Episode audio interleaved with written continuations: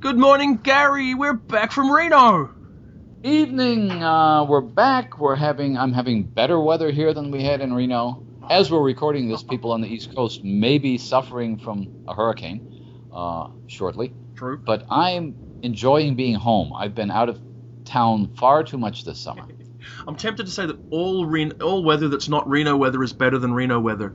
It was hot and it was unpleasant, and I hate hot weather. You know that, Gary. And Well, yes. And then the, then you know the um the actual venue for anyone who's not been to uh, Reno, Nevada. Yeah, kind of little flat bowl, a fake city stuck in the middle, lots of neon, flashing machines, cigarette smoke. Gary, it was not pleasant. It was rather bizarre. It was, as, as we said at the time, a, a very, in one way, a very science fictional setting, but unfortunately, it was a dystopian science fictional setting. Well, I think our friend El- El- Ellen Clages just pointed out the irony of all of us science fiction fans complaining about the casino. And that the casino basically meets all of the, the prerequisites to, to be just like a space station, though probably with not, Well, not as clean air. And nobody really liked it very much. No, it's a it's a sealed environment. Admittedly, is well, it's a, it's a 1950s space station, Oh, a yeah. sealed environment when people are still puffing away on their Yep. Chesterfields and so forth. But it was also ironic that uh, I, I I didn't pay a lot of attention to programming I wasn't on. But it, I, all I kept thinking was, shouldn't we be having panel after panel on gambling and science fiction? Shouldn't we be talking about? Because I walked through the casino and I kept thinking about Pretty Maggie Money Eyes. I kept thinking about Last Call. Uh, kept, there was a Twilight Zone episode about a, a, a addictive gambler. I'm sure there's a there's an article to be written somewhere, which probably has been written about about that. But the thing is, the thing that struck me is that except for our friend Ellen Clages, who does know how to play poker and she's got a poker group she goes with, almost nobody even sat down at the slot machine for one minute. Yeah, I think that's pretty true. We, we sort of bounced through it looking for the bar. And for those of you who are listening to the podcast who don't get to WorldCon or World Fantasy and maybe haven't followed the discussion about it, generally the, the, the key thing for a lot of us is finding a, a central bar that everybody can meet at. And we struggled to hmm. find that. That said, I did have, in amongst it all, some great times because there were friends to talk to. We got to catch up with people for podcasts. We recorded four podcasts that'll come out in the coming months with Ian McDonald, Kim Stanley Robinson, Jo Walton, and Alastair Reynolds, all of which were terrific and were, were fun conversations. Yes. And got to talk about just science fiction and stuff to mainline the conversation that I think we all love so much. That's what World Cons do for me. Uh, there's a point at which you know enough people in the field that any opportunity to get together with them Yep. is, is wonderful. And the reason I ended up uh, going to I don't know how many different conventions this summer. I was at the Stoker Awards. I was at the, the Locus Awards. I was at uh, uh, WisCon and ReaderCon, and there are different groups of friends at every one of those, Mhm. uh, and almost no overlap, uh, which strikes me as suggesting that the field is more diverse, more dispersed, I guess, than it ever has been. Because th- there was a time, not the first time I went to a WorldCon, that was pretty much the one that everybody would go to. Uh, uh, World Fantasy in its beginning years was very much like a horror convention, and Yeah. uh, and, and but but now. Uh, there, there are a large number of people which I'm going to miss seeing uh, at at World Yeah. Fantasy who don't go to World Cons. Yes? Uh, but if if I didn't go to World Con, there are people that I wouldn't have seen because they don't go to World Fantasy. Yeah, well, that's true. I mean, they are diverse audiences, which which gives them their, each event its own unique char- you know, character, uh, and will probably determine how people react. I mean, if you again, if you're following the convention circuit and you hear somebody saying, "I love this convention" or "I hate that one," quite often it's not because it's a good or a bad convention. It just suits their preferences a lot more. I think we also should both take this moment, this instant, to thank all of the nominators and voters for the Hugo Awards, for all of their support uh, for both of us uh, in this year's awards, because we both did quite Yes. well, and also to congratulate all of the winners. So congratulations to everybody. In, And- in, including one of our one of our loyal supporters, Cheryl Morgan. Yes, Uh, congratulations, Cheryl. And, and, and I must say, I, I- a particularly warm doffing of the hat to my friend uh, Lou Anders, who uh, picked up the Best Editor Long Form uh, award, which pleased me a great deal. mhm. And now, listeners, you, you need all to all pay attention. And now, publicly, I'm going to give Gary a good kicking. Gary, this is your good kicking, and you know why, don't you? I know I know why, but I'm not sure my memory served me correctly because I can. Okay, we looked at, as everyone knows, uh, at the Hugo Losers Party, they post the entire nominating uh, sequence, the number of nominations for each category. I know what you're going to tell me now, aren't you? the Coode Street podcast was one nomination short of being on the ballot. Yes, it was. And I, I don't recall having nominated this, but having been made to feel guilty for the last couple of days of the convention and um, and, and people saying self self promotion is the only way to go in this field. I thought, well, okay, I'm going to check my emails. I'm going to go back. I've not done this yet because I, I might I might have nominated. This. That was such a long time ago. But if, You- if I did, I'm sorry because you know uh, we we missed the ballot. Oh, look, you know what? Quite seriously, I'm very happy with how, plays, how things played out. You could not have been happier for anybody than, than you know, you know, you, you would be for Chris Garcia, who won the best fanzine. The man was extraordinarily delighted. If anybody saw it on the web, was there or saw it on the webcast, he was very pleased. So, you know, Well, you know, I, that's the thing. That, that's the thing that I do enjoy, and um, I talked to uh, uh, Connie as well. Yeah. Uh, the, I, I guess never having won one, but Chris was obviously winning his first Hugo, and it's it's something that you dream of since you're a kid. yeah. Uh, you know, you grow up with the Hugo Awards. I was for for reasons which I will be able to reveal in a few weeks. I'm working on a chronology of science fiction hmm uh, of the 50s, and I was noticing, okay, the Hugo Awards, you know, were first awarded in 1953, which means that almost everybody we knew know grew up knowing Hmm. the Hugo Award was Sure. there, Sure, yeah. and and from from the time, so so what he was doing was just expressing this, you know, expressing very dramatically and very entertainingly and very emotionally. Uh, what it means to, to, to win one of those things, and that takes all the cynicism out of you. I think it does. Connie was coming down from the stage, and I was sitting in the front row, uh, and came over and gave me a hug, and you could see her, Connie Willis. Yeah. The it, and she's won a lot of these things, and it just her eyes were gleaming. I mean, she was utterly delighted. Um, so I, I I don't have any cynicism about uh, No. about these awards at all, and I, I would love to have one. But if I continue to screw up our self promotion, we we may never may never get there. That's okay. I mean, I remember uh, talking to Charles about this, and we're going to get off the subject of awards for a while now uh, after this, but Yeah. we did talk about it. And the thing is, you never work for a Hugo. Hugo's or an award, an award, in fact, doesn't matter what the award is. It's never your goal. Uh, I edit, you write criticism and review. We both podcast for reasons that have nothing to do with awards. Should they come, they're a delight, and if they don't, it's completely cool. Um, Yeah. This was a a fun sort of group of results, and I look to forward to nattering away about the World Fantasy Award uh, results when that happens later in the year, uh, maybe even after the convention when I get back. But that said, laying the subject of Mhm. awards to rest, as we finally should, to the great relief, I imagine, of the Coode Street podcast listeners. Yeah, I don't think we need to, to start handicapping too much anymore. Although, um, I, I, I will say that the, uh, the the more it's a surprise, the more delightful it is. Um, Yep. And the, the reason I say that is because uh, you, as an editor, are in categories where you can and have been nominated successfully. Um, the the one award I got, I've gotten academic awards and that sort of thing. And I have had people ask me, "How do you angle to get awards?" And my answer is, I have no idea. I, No, I don't. I don't think you do. but I did get a World Fantasy Award a few years ago, and it was an utter. I mean, it was an utter shock to be on the ballot in the first place because the way those are arranged, uh, special award, uh, you just have. It could be almost anything, Yeah. And you just don't get over that. That's and then, of course you got yours last year, and Which you were was- as stunned as I was. Absolutely, I was just delighted and thrilled and honored, and you know, every time I walk past the, you know, the, the, the living room and see it sitting there, you know, like, like a little shudder and a little thrill, you know, at the same time. Right, exactly. And oh, did I tell you that uh, this is completely irrelevant? I don't know why I'm putting this in the podcast. That I was fortunate enough to um, bring home a lamp from Charles's house as a memento, something science fictional that I will live with forever. something you've been wanting to do for a long time. And the one thing we, we, we could mention, which is uh, nostalgia for both of us, is that the night before we uh, drove from Mm. San Francisco over to Reno, we had a little party down at the Locus House. We did. Uh, which, which I very rarely get to these days. Yep. And uh, spent, and, and that was a very, very pleasant evening. And uh, you know, uh, Bob Silverberg and Karen Haber came up, and Cecilia Holland came down.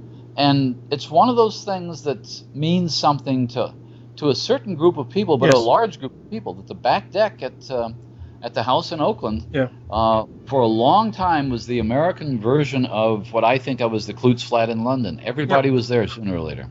It's true. If you're Yeah. hearing background noises, uh, I am. I have my window open and That's what we're hearing. there there's a bar down the street which is celebrating something. so now I'm they're having a very good time. I'm closing the window though. there. this is this is slick radio. This really is. this is so slick, yeah. Well, they were cheering the Hugo Award winners, let's say. That's except good. I Good think people. those, I, I should also. those, drunken Yeah. guys, those drunken guys in tank tops probably don't know what the Hugo Awards are. And you have the same reaction I do, I'm sure, that when you come back from any convention, Mhm. literally any convention, to a world in which these celebrities who you've been so happy to hang out with. Uh, the first day we, we were there, we were talking with, with, with George Martin, who's who's who's Yeah. been to these things since he was a kid, and he's Yeah. still George Martin. And it, and you come back to the world, and well, George Martin may be the exception this year. None of the people that you were proud to have seen mean anything to the people at your day job. That's very true. But you know, that's why you keep going back, so Mhm. you can have that con- that conversation on an ongoing basis to keep it up. And I think Jo Walton made a very valid point that with conventions, you know, sort of day one of the convention is the first day of the convention, day five is the last, and the next day in convention time is the first day of the next convention. The year in between exists in a different timeline to the days of the convention. And I've had Yeah. absolutely, and I've had the experience with people, usually with people who have better memories than I do, of literally picking up the same conversation a year later. with that boring, yep. Uh, well, yeah, or because I, that wasn't how I was looking at it. No. I should also tell you that I've taken delivery this week, dear listeners and Gary, of prototypes for three Coode Street T-shirts. excellent. We are on the cusp. There's a little bit of tweaking to do before I sort of make. I mean, you could technically buy them now if you wanted to, but there's a little bit of tweaking. I think the images are a little bit large, need to be made smaller. But basically, they seem to have come out pretty well. So, you know, don't think we're making money off this. But if you ever you know, craved your own T-shirt where, you know, you, which would have such you know sort of legends on it as you know the Coode Street Podcast, always certain, often correct. I think it's wonderful. Uh, And of course, the one which was beginning to pertain at this moment that I was wearing yesterday that had my children laughing, Gary, I think we're rambling. I think that's probably our motto, and I think that uh, people are showing enormous patience in putting up with that. Yes. I have my name on one T-shirt, which I have one copy of, years ago at the International Conference on the Fantastic and the Arts, which has wonderful T-shirts generally. Mhm. Um, and I was a guest scholar there, and it turned out to be the one year that the cover illustration was Cthulhu. Oh yeah. So yeah, I not only have the World Fantasy Award, which is, um, except for people who understand who Gahan Wilson and H.P. Lovecraft is. Let's face it, out in the real world, the World Fantasy Award is the ugliest award that you can have. Well, I love it. I'm I'm very fond of it. I'm a huge fan of Gahan Wilson's. I'm a fan of H.P. Lovecraft. Uh, but people who don't know either of those people think this is a, a, a lump of misshapen metal. Uh, Mhm. So now I have I have Lovecraft on my World Fantasy Award, and I have Cthulhu on my T-shirt. And Gary, I think we're rambling is a step up for me. oh, I also have a Kickstarter project I'm thinking about doing. I have to email George about it. I've been prodding George for a long time to create, uh, George Martin, to, to create Hugo Losers pins. Now, just so you understand, dear, and this is getting back to awards, Dan. Uh, Yeah. Just so you understand, dear listeners, if you've never been to the Hugos, you've never met anybody, for, for many years now, you know, there has been a Hugo's Losers Party every year. It was started by Gardner, Dozois, and by George Martin many years ago, back in the 70s, I think. And somewhere along the line, George started handing out Hugo Loser ribbons, which go along with like you on your badge, just as you you get at Worldcon, you get little ribbons for being a program participant and everything else. And I was suggesting that we should have little crashed rockets. that would be a wonderful idea. I think it is too. So I'm looking into what it takes to get these things made. Then I might run a Kickstarter project and then give them to George to give out. So it's like, here you go. Forget these ribbons. We'll have everybody loves their Hugo pins. Let's have crashed rockets as well. I think that would be really cool. So we're going to look into that. That said, what's happening in your science fictional week, Gary Wolfe? Science Fictional Week. Well, this is my first week of actually going back to classes and things, Yep. uh, and and getting involved with the university. Um, I turned in my column, as you know, last week. Mhm. Uh, one of the books um, that I reviewed, which is, uh, I think, coming, I think it's a September book, Yep. which I think we should call attention to, is the first volume of the Best of Caitlin R. Kiernan. Yep. Uh, who was, uh, who, incidentally enough, uh, will be uh, one of the guests of honor along with Peter Straub at next year's ReaderCon. Yep. And I think one of the things we don't talk about much in this podcast is is that area of what is sometimes called dark fantasy and sometimes called horror and sometimes called um, Shirley Jackson-esque kinds of things Yeah. and sometimes called gothic. Mhm. Uh, there's not there's not really a good what Peter Straub likes to call this is literary horror Yeah. um, which I think is a valuable term. I don't know that any of these terms exactly describes what what Caitlin Kiernan's short fiction looks like. Yeah. Well, I, I have to say, my feeling. Well, okay, I first encountered the name Caitlin Kiernan as being somebody in the same circle as Poppy Z. Brite back when Poppy was Mhm. writing horror. Yeah. Yeah, and they've so, collaborated on stories. yeah. So, so that's that's how I was aware of her. She was somebody who was Poppy Brite esque in my mind, even though she never was on paper. But what Ah. I've come to realize in the last couple of years is what she actually is is one of our best and most, um, I guess, flexible short story writers. You know, I mean, she's she's enormously gifted as a short story writer, and has written a handful of stories for me that I think are terrific. And you're right. What they do is they take aspects of genre and treat them as subservient to story, that so that what she's producing are things that aren't genre fiction per se, but things that use genre fiction. So, for example, she'll com- combine horror elements and science fiction elements into one story, as she does in her story in Eclipse Four this year. Um, or Mhm. maybe go something that's much more, um, which is much more of a direct, straight science fiction story or whatever. And that's her her her gift, I guess, is her ability to combine these things into really com- amazingly compelling narratives.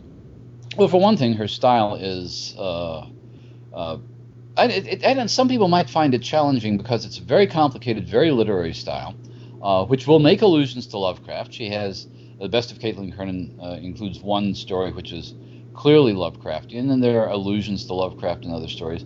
But there are allusions to French symbolist poetry. There Mhm. are allusions to William Blake. She's uh, and, and- and you're right. When she works, she does something that relatively few writers in that sort of quasi supernatural realm do. She works out uh, the anthropological and paleontological and scientific underpinnings of horror in a way because she is a uh, she's published articles I think on paleontology. She has. I mean, she's a scientist. She's yeah, she, she was trained that way, uh, and and so that informs her. Uh, there's a rationalist underpinning, and I, the thing that strikes me as interesting about that kind of thing, and I think you can see, oh, a handful of other writers who who can do similar things. I think well, Peter Straub has frequently done that. Laird Barron can do that sort of thing. Of what I think of as rationalist horror, horror which is not based on simply uh, a, a, a paranoid outlook like your worst fears are going to come true Yeah. but that works out the implications of how that can come about in, in, in a very sophisticated way. So she is, uh, it becomes apparent to me in the best, and, and the reason I'm recommending the book, Mm. uh, I would probably recommend volume two even more, even though I haven't seen it, because that's going to have more of her more recent fiction in it. Yeah. But you can, you can see this progression from somebody who is in love with words, in love with language. Uh, she made up a lot of words. She used a lot of these portmanteau uh, adjectives and that sort of thing. Uh, to somebody who's just getting more and more and more in control of the instrument. It's almost it, this is going to be weird, and I, I I have reviewed the book, and this is not something I said in the review, but it's one of the things we can do on this podcast is I can say things that I thought about putting in the review, Yeah. Sure. and didn't. And one of the things I thought about, one of the people I thought about comparing her to was Maria Callas. Really. Um, one of the great coloratura sopranos who earlier in her career was enormously uh, talented, but um, not completely in control. In Yeah. other words, she would take these phenomenal flights, and then she she made a comeback sometime. It must have been in 1954 or something, when she suddenly had the same um, vocal range, but much better under control. And, and it's a difficult thing to describe. yeah. It's difficult to describe somebody who writes really strong uh, prose earlier in their career, and you realize this person is some kind of a a, a, a, a, a prose genius, Yeah. but but not entirely um, not entirely uh, controlling the voice. I, I, I'm trying to think of another example. I guess uh, um, Oh, I'm, we can pick Bob Dylan, I guess, if you don't want to use Maria Callas. Okay, sure, And yeah. Bob Dylan, uh, Bob Dylan never knew how to sing, but Yeah. he learned how to control his lack of ability to sing Yeah. very well. Yeah. So his song, his, his performances became more and more powerful the more he learned uh, what he could do with his voice. Yes. Yeah. I, I guess what strikes me the most about Kiernan, given the territory she, she sometimes writes in, is that she doesn't pick up any of that kind of clotted, gothic, rich kind of prose. She writes really clean, clear prose. I mean, you're saying about following her, but what I've been struck with in her stories over the last five years that I've been reading is just how clear and economical and lean her prose is. Uh, well, that's what's happened over the last 20 years, uh, 20, almost 20 years now, I guess. Yeah. Uh, it's, it's, it's, it's absolutely clear. And again, that's something which I think is um, uh, an, a factor that's entered into, in, into that area. And I don't like to use the term horror fiction. I know Caitlin doesn't like to use yeah. the term horror. Well, I don't think it's really accurate for her Uh, either. But I don't think it's accurate for her either. Uh, but essentially, the um, the characteristic. Well, let's face it. Lovecraft was over the top in his prose frequently. Yeah. Um, when you're a certain age, I mean, you really, I think, have to approach Lovecraft when I did, uh, when I was a teenager, and you're just absolutely um, stunned by. Uh, uh, you know, eldritch Sumerian darkness and the unnameable stuff and that sort of thing. You think this is great, and then pretty soon you realize this is really imprecise. These yes. are wonderful words, but they don't mean anything. Uh, and uh, my famous, the famous uh, essay that Edmund Wilson did uh, on, on Lovecraft back in must have been the late 40s or early 50s um, was something along the lines. Uh, he, he was utterly contemptuous of Lovecraft and ve- Yeah. very unfair, and it's a mean-spirited essay.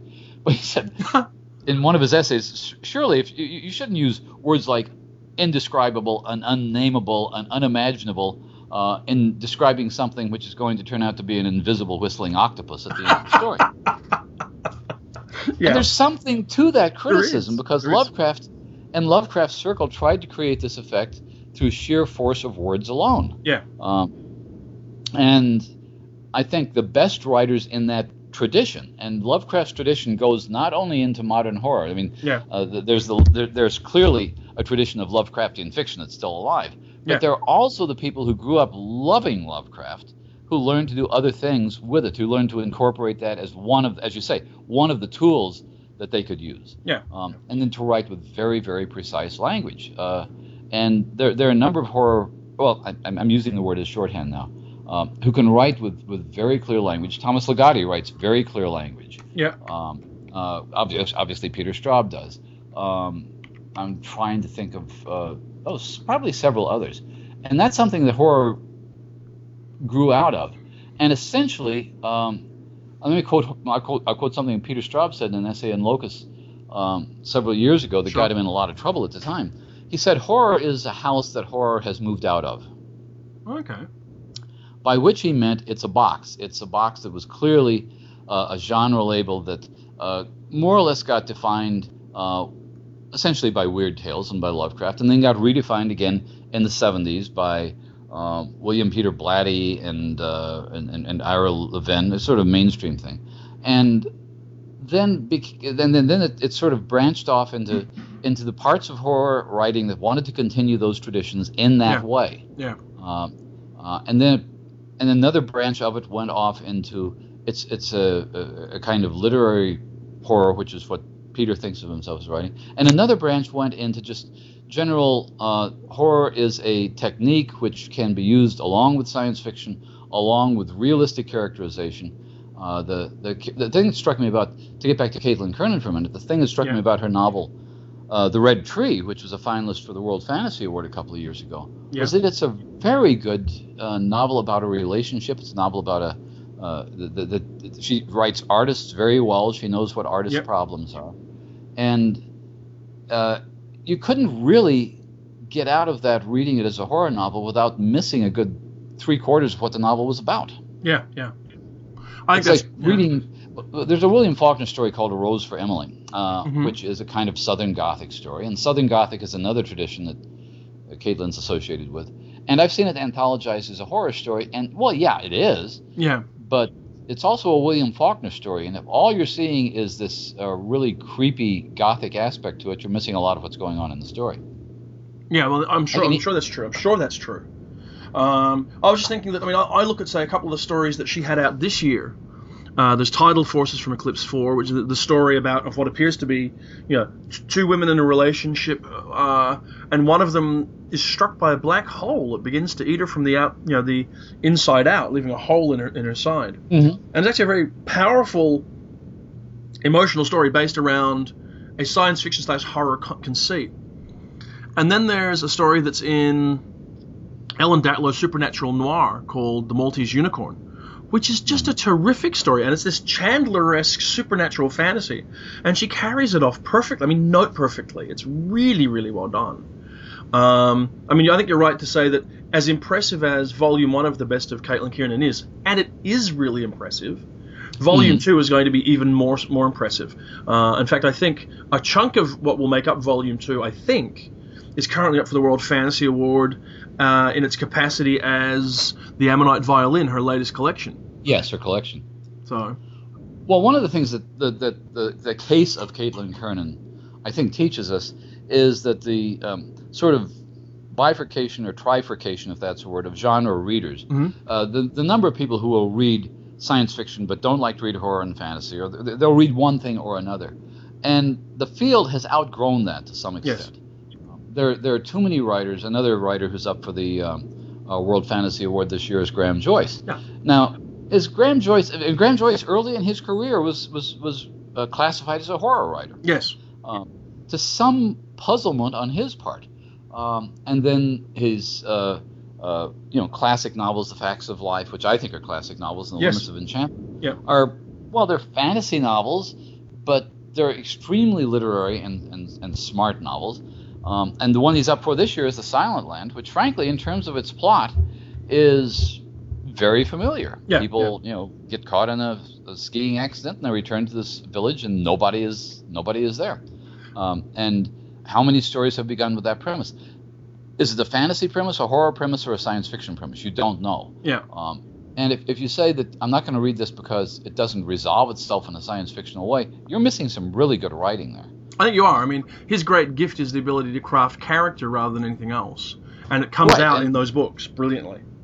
But there's this superstrata of writing, which Yep. includes a lot of the writers that you and I admire, that uh, you really are doing a disservice to when you try to locate it in one genre, even if you use uh, sort of uh, weaselly terms like uh, the literary fantastic or uh, or interstitial or so forth and so on. The fact is, Yep. it's it's it's good it's good literary writing which uses Yep. the resources of our genre, and it's being done by people who come out of uh, and are familiar with and are comfortable with the materials of our genre.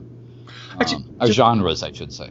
Discussing Caitlin Kiernan makes me you know, sort of think something, apart from the fact that there was something magical in the water in 1964, because uh, Caitlin was born in 64, so was Jo, Jo Walton. I got a funny feeling Ian McDonald was born around then as well. Hmm. So I wonder if one thing we're seeing is a generational change in the um, major writers in the field at the moment. I think I think we may be seeing a generation of writers who uh, grew up at a time when you could begin to see these uh, boundaries dissolve to some extent. Um, and, and, and as we've talked about before on this podcast, Jo Walton writes about this very movingly and very persuasively, um, and among others, where her uh, her heroine essentially uh, is, is reading fantasy, is reading science fiction, Yep. is reading Zelazny, um, and the, the, the people born in 64, let's assume they were reading in the mid to late 70s. That's when they came into the field. Yep. And by that time, you have a lot of interesting things going on. This is after the new wave. This is after, again. Dangerous Visions. But you're still in a period of time when you have, for example, Zelazny teaching you, teaching the world that you can write high fantasy in a hard-boiled style. Yep. Uh, and uh, there's a phrase that uh, that David Hartwell coined that I uh, loved, which uh, which he used to describe some of the fantasy that was coming out of that period, uh, sword and sorcery procedurals. Huh. Uh, taking taking the logical uh, plot development of a of, of- of a mystery story or a police a police procedural, setting up the worlds of your fantasy uh, the, the, conditions of your fantasy world, and then playing it out in some other genre. In other words, you could use the setting of one genre and the techniques of another genre. Um, so you do start getting hard-boiled science fiction novels. Uh, you start getting things like Neuromancer, Yes. uh, which draw on the noir tradition and they draw on the cybernetic tradition as well. hmm Very And much. I think, and, and I'm, I'm a little bit too old for that, and you're probably, you know, what year, what, what year? Okay, what year were you born in, Jonathan? I was born in '64. So you're we're both a little bit old for that, maybe. I, I was actually born pretty much at the same within a very short period of time of Jo Walton. Uh, I think we're like a month or two apart. Yeah. Oh, so so so well, you you would have had the same experience. Very much. Um, I mean, among others, resonated for me for all sorts of reasons. But one is that we were that we're not that far off in age. Uh, I mean, she was born in Wales in 1964. I was born in Belfast in 1964. We had very different life experiences, but science fiction flowed past at about the same rate. I think. But I think the other thing that has to, uh, uh, it, it, it, it's apparent in Jo's novel, and you and I have talked about this as well. Uh, in, in, in Jo's case, both in her life and in her novel, Yeah. growing up in Wales, uh, science fiction becomes something that you be, you access through something that your dad has, Yeah. or, or something that you come across in a used bookstore. In other words, you cannot use somebody's birth date to predict when what science fiction they're going to first discover. That's true. Um, I, I know people today who are in their 20s who started out uh, in science fiction reading the Foundation trilogy Yep. uh, because it's what you come across. Um, and by and large, it's not until you've been reading, it's my experience at least, is this. Uh, not until I've been reading science fiction for a few years was I starting to catch up on what was being written currently because I was buying used books. Yep. Uh, and I was, I, I'm, I'm, I'm, even I am uh, too young to have read Ray Bradbury when The Martian Chronicles or The Illustrated Man came out, or to have read Lovecraft. But those are the books I found in, in, in used bookstores that I could afford. Oh, so, yeah. So your, you know, your experience of science fiction is what books you have access to when you're at the age when you begin reading it. Very much. I mean, for me, as I've said before on the podcast, I started off reading Citizen of the Galaxy, but I started off reading it, uh, you know, picking it up in a public library when I was eight. Uh, exactly. And then there was what was on the bookshelves here locally during that time. The point where Jo and I overlap is, you know, the first, the first Heinlein novel I ever got the chance to buy as a new release was Number of the Beast, and that was the same Mhm. for her as well. The idea that you, you know, that there was a new Robert, I mean, a new Robert Heinlein novel. Oh my God, that was un, unimaginably exciting in 1980. The fact that it was He's- utterly rancid is beside the point. Yeah, we, um, well, we, we mentioned on the uh, uh, uh, our discussion with Jo Walton, we were talking about a uh, briefly. We talked about a Robert Charles Wilson story called "Divided by Infinity" about Yes. a used bookstore in Toronto, where you where you, you go into a store and find that all your favorite writers who you thought had died have new novels that you've never seen before, Mm. and that's exactly the feeling that you're describing now. It's the same feeling I had when I realized that Bradbury's still writing. He's not. He, he, he, there's a living field out there. Um, Of course, it doesn't. So- so- yeah, sorry. Yeah, continue. No, no. I, I was going to say that the, uh, the the the point of entry at the field um, was for me defined by public libraries, as it was with you, and by used bookstores. Yes. Um, and even though here's here's a question which is worth considering, uh, and we could, we should talk to some very young people who started reading science fiction. That we've talked about the decline of the independent bookstore, the disappearance of the independent bookstore. Yep. The used bookstores um, are in, in trouble, but they're not as much in trouble. Yeah. But I wonder if the experience of not being able to go into a used bookstore and just discover stuff that you never thought about uh, might go away. And one of the responses we had to an earlier podcast, which is very correctly um, uh, correcting what, what I think I said, was that for somebody who grew up not only with Amazon but with AbeBooks or with uh, uh, Alibris or with some of the um, you know used book services, you can absolutely discover science fiction on the uh, on the web. Yeah. And there are ways of doing that. Uh, but there's still that point of I- I don't know if people are starting in reading science fiction with older works the way you and I did, or if they're starting in reading very very popular books. And by science fiction, when we say this, we're talking about the whole. Yeah, set it, of it's it's it's hard to know. I mean, I've got one test case in front of me, my nearly ten year old daughter Sophie, who is starting to read in the field now.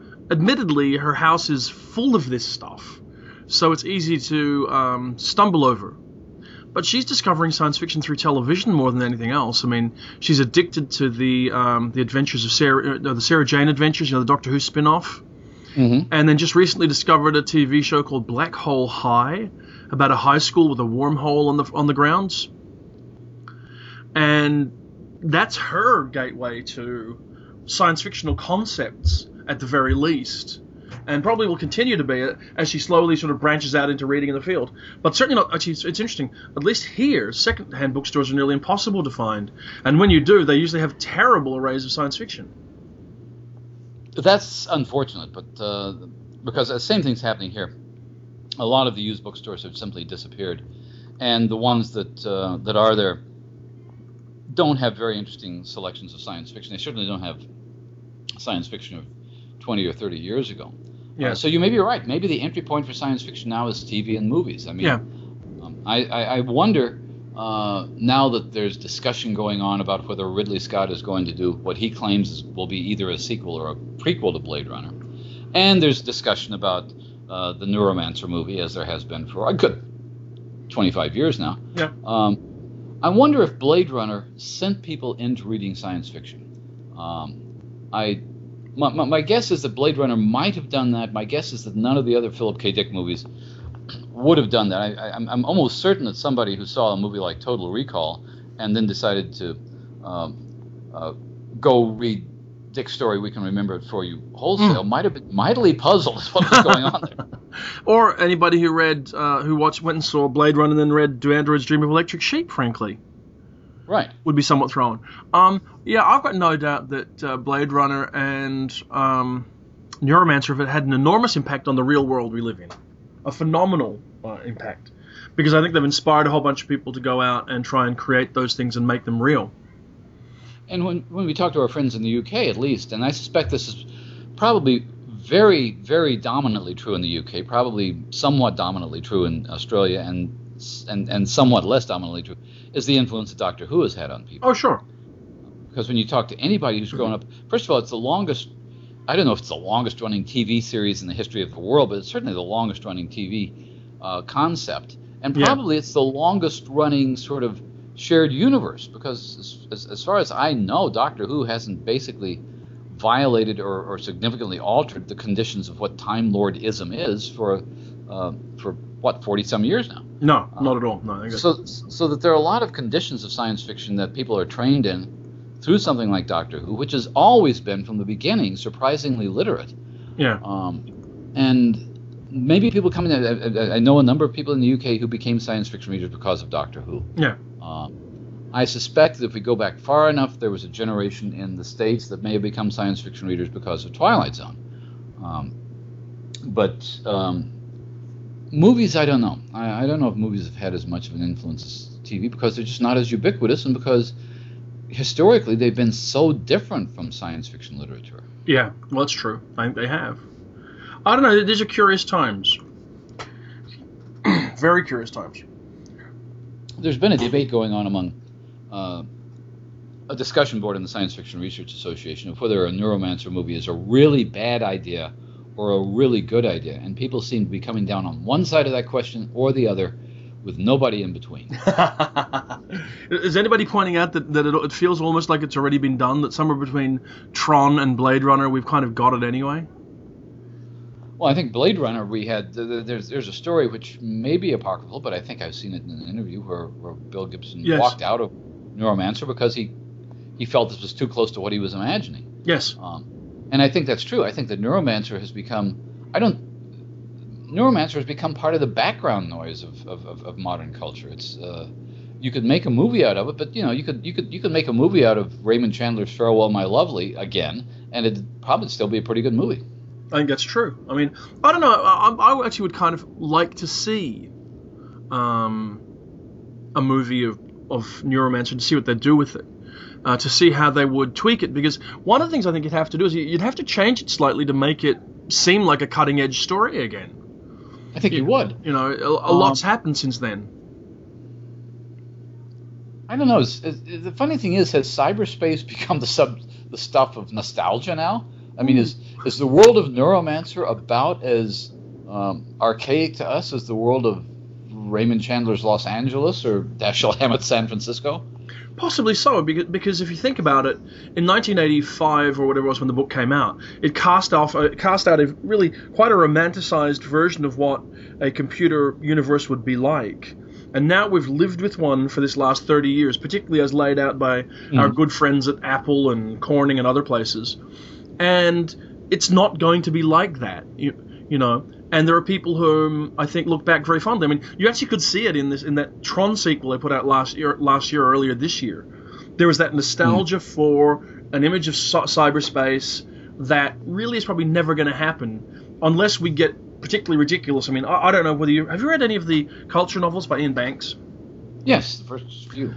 There's one of them, I forget which one. Uh, it might have been Look to Windward, where one of the culture ships comes tearing into the solar system. Uh, to, to, to, it's a battleship of some kind, and it actually does a great big flaming skid through the sky with two great big flaming skid marks behind it mm. as, it, as it screeches to a halt. And, and it's laying out deliberately using very complicated technology this fake trail, right? That's kind of what's happening here. If, if you want cyberspace, you have to manipulate things at great expense and difficulty to make it appear like some nostalgic version of how you think it should be. One of the things that strikes me about some of the online games that are that, that are um, like, like, let's say Call of Duty, which I've got friends who play that, and I've got grandkids who play that, and there are four or five versions of it now. And um, outside of the fact that it, that particular one seems to deal with contemporary urban warfare to a great extent, um, the the essential experience of that doesn't seem to me, and the experience of a lot of the Xbox games doesn't sound to me a lot different going back before Banks to the opening of uh, Arthur Clarke's The City and the Stars. That's 1953. Or go yeah. back to 1948 yeah. if you want to count against the Fall of Night. The opening of that album is is involved with fighting dragons and monsters and things, and what we later learn is a virtual reality experience. Mm-hmm. Which he has to do to uh, to entertain himself because there's almost nobody left in the world. Yes. Um, so, so there is that sense. If you go back before that, the the first really kind of virtual world depicted in fiction, probably anywhere, was I would guess Ian Forster's The Machine Stops, which is what 1911 or 1905, mm-hmm. the exact date. That sounds about um, right. So yeah, so that that idea is, is not is not cutting edge. What's cutting edge, uh, and one of the things we were talking about before this, is the extent to which the world we live in now is unimaginable even to the science fiction of the 80s. Um, there was a, a couple of things that uh, this week in the states, the Merriam-Webster dictionary announced which new words um, are, are being introduced. And I think last year, or maybe the year before, maybe it's this year, uh, the, one of the hot new words is app. Yeah. And no science fiction writer, not, not only did no science fiction writer imagine an app, they didn't imagine any set of circumstances that could lead to an app being uh, being part of our language. True. Um, Two of the words, by the way, that are being retired this year are aerodrome, uh, which I which is a word I love. And yes. I, I wanted to write to Merriam-Webster and say, if you guys are retiring the word aerodrome, you haven't been reading any steampunk at all, have you? we're not done with aerodromes yet. And, and no, we're not done with aerodromes. And, and honestly, given given the world, the way the world we live in is, wouldn't you rather go out to the local aerodrome than to the local airport? I love aerodromes. There was a great, I think it was a Rex Warner novel from the 1930s called Aerodrome, which was clearly a kind of science fictional. It was that same sort of uh, mentality in, in, in, Britain in the 1930s that aviators are going to take over the world. That basically shows up, you know, in H.G. Wells' film Things to Come. Yeah. Uh, but yeah, there, it's, it's it's a wonderful concept, and it's not it's not disappearing from literature. It may be disappearing from common usage. Yeah. Um, I don't think they should retire the word aerodrome. The other word which I noticed they're retiring is the word cassette player, which, which is wonderful should. because they should. I mean, cassette player is not showing up in fiction except in maybe fiction that takes place in the 70s. Yeah. Uh, it's not being used in common usage anymore. but that's also one of those interesting words that sort of came and went. As science fiction, by and large, didn't anticipate it and it, it, it entered our lives. Eight track tapes, boom boxes, uh, that sort of thing. All that's all that technology has come and gone. Yeah. And I'm, I'm wondering if steampunk 20 years from now is going to be talking about cassette players. I doubt it. I doubt they ever will. Um, well, it, it's too. It's too. In fact, it's too new for steampunk and too old for science fiction. Yes, it is. But my, my question this is another book I was reviewing in the September October column, I guess. Yeah. The third volume of Scott Westerfeld's.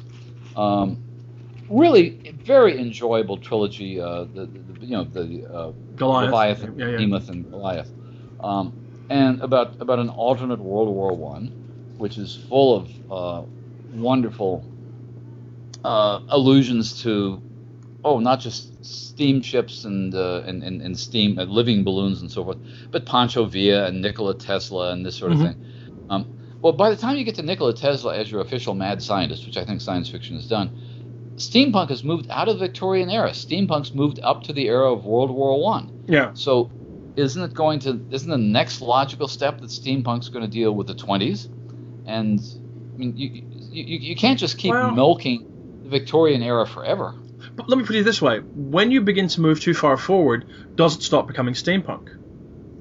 Well, okay, then there's maybe we're going to start calling it electropunk. There probably is a movement out there. I was that. reading about electropunk this mo- uh, last night. You were. Okay. I mean, I'm not even begin- I'm not even remotely kidding. I'm reading two novels at once: 2312 by Stan Robinson and Planesrunner by Ian McDonald. Uh, and Planesrunner, Runner features a 14-year-old boy jumping through dimensions in search of his kidnapped father. yeah. And in one of the dimensions, there's a version of Earth, and it's pretty much an electropunk Earth. And I'm pretty sure that he may, he may even use that word, that term in the text. So that's coming. I think it's coming. I, I, I have no doubt it's coming. I think Gibson again. Whether whether we think of William Gibson as a science fiction writer anymore or not, he's somebody who's very very sharp in thinking about um, what he calls cool hunting of Yeah. fu- future trends, and the, going all the way back to the Gernsback Continuum, which is not electropunk, but he suggested the idea of science fiction set in a universe like the one that Gernsback imagined. yes. Um, there's a bit of that in these, um, a couple of, a few recent stories that Eileen Gunn and Michael Swanwick have written yes. Yeah. that are very much a kind of, it's not quite a steampunk universe. It's really more a Gernsbackian world that they're talking about. Yeah. And I, I, think that, and that puts us, okay, Gernsback's Ralph 124C41 was 1911. Uh, and then he d- was doing modern electrics, but it, it, his editorials from amazing stories from the mid- late 20s to the early 30s, he clearly had a vision of the world that was based on really good batteries. Yeah. Yeah. He loved batteries. He, and guess what? We've got a world full of really good batteries now. we do, we do. I saw. I, I actually. It's funny you should say that because I was watching some uh, stuff on YouTube following the uh, retirement of Steve Jobs the other day. Yeah. And they're showing him talking about you know the phenomenal battery life they've got for iPod, and this is in nine, when the first one was launched, hmm and it can go for you know three hours at a time, and you're going, well, first of all, I remember when three hours would have been phenomenal, and Yeah. now you know you look at it and you think, well, iPad will play movies for six or eight hours at a time, Right. You know, if not longer. I mean, I just crossed, I crossed the Pacific, and my iPad did not give out on me. You know, this, and this that's a very impressive kind of a but but again it's it's the sort of unglamorous parts of technology. And this is one of the things where i give credit uh, to, to gernsback for. I mean gernsback is much maligned as somebody who may have ghettoized and pulpified science fiction. But at the same time he thought about specific issues uh, that dealt with a, a lot of them were very naive but that issue turned out to be one of the ones which yeah, science fiction wasn't very interested in because let's face it it's hard to make a very suspenseful story out of battery life that's um, true. Although I'm sure somebody has done it. But battery life is what we talk about now. We do very much. It's a it's a big deal in, in uh, to us. So ah, it is. I'm running out of puff, Gary. We've we've podcast. Are we rambling? Oh yeah, of course we are. We're not rambling. I'm just. We're not rambling. We're talking about battery life, which is Which is rambling, great- Gary. That's Gary. Sure, that's Okay, all right. It's not science fiction. However, the point that it comes from is a very germane one, and I, I- think you, you, you make an interesting point that the way science fiction or fantasy formulates language uh, or predicts language is flawed in the sense that it doesn't predict the abbreviating of language; it predicts uh, strange um, combinations of words or extensions of words. You know, where you know it, as you say, app would never have been something a science fiction writer come up with.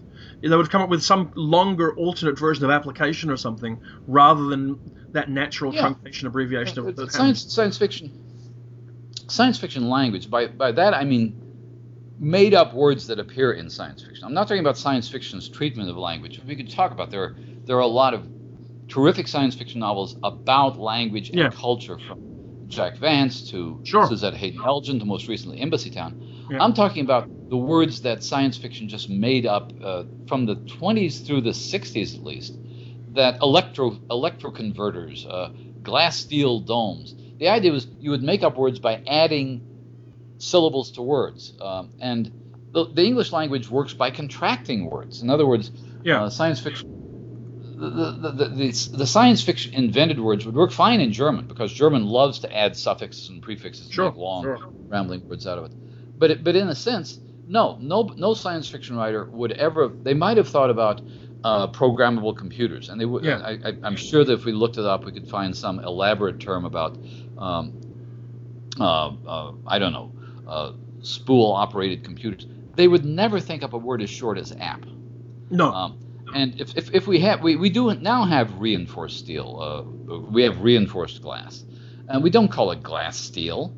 Um, No. You know, we, we just call it safety glass, basically, in automobiles. well, yeah, yeah. Um, so, by, so by and large, uh, science fiction's uh, assumptions about how we would talk in the future have been historically pretty comical, not very good. Um, and even uh, even when you start talking about uh, surfing the web, um, you would have people literally surfing the web in, uh, uh, in in novels like Neuromancer. You know, but it doesn't mean what we mean by surfing the web today. No, no, not at all. Ju- just as something like a, an iPad, which is basically the young lady's Victorian primer from uh, Neal Stephenson from the Yeah. Diamond Age, really isn't what he imagined either, but it's sort of kind of like it, you know. But the language Yeah, around not- it is different and all that kind of thing. The, the, the way we talk about things is, is, is very very hard to predict. Language is hard to predict. But one things I one of the things I wish science fiction writers would realize is that uh, there there are patterns by which the English language uh, internationalizes itself and condenses words and adopts other words.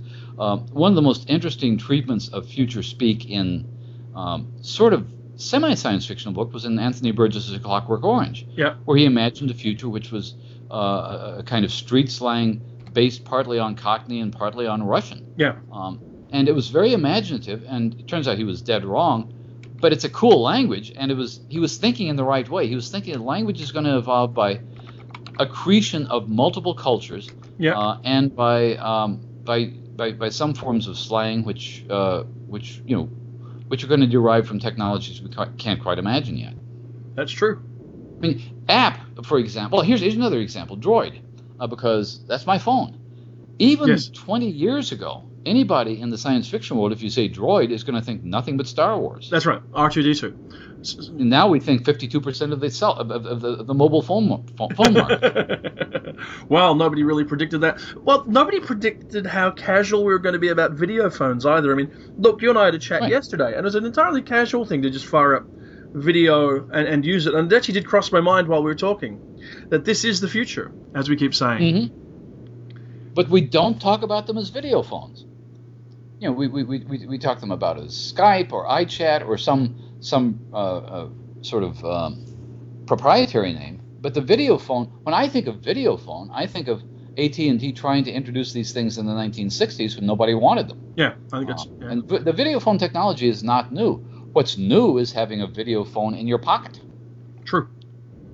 And on that happy note, Gary, we're going to wind up because should. because we've got hours of podcasts to send out to these people that we're going to you know, in, in sort of inflict upon them in the coming weeks, and, and And hopefully, they, sorry, yeah, and they can listen to people far more coherent than we are on this very podcast. Yeah. and hopefully in coming weeks we might get a little bit more coherent because we we are talking about planning some more and all that kind of thing. So hopefully the, the podcast will continue to be of interest, but at the very least, it's good to be back. It's good to be back, and we'll be doing this on a regular basis. No conventions for a while, no awards to worry about except World Fantasy for a while, and we can just talk about stuff. Okay, I look forward to it. Till then, I, take care, Gary. same to you. Okay, bye. Night.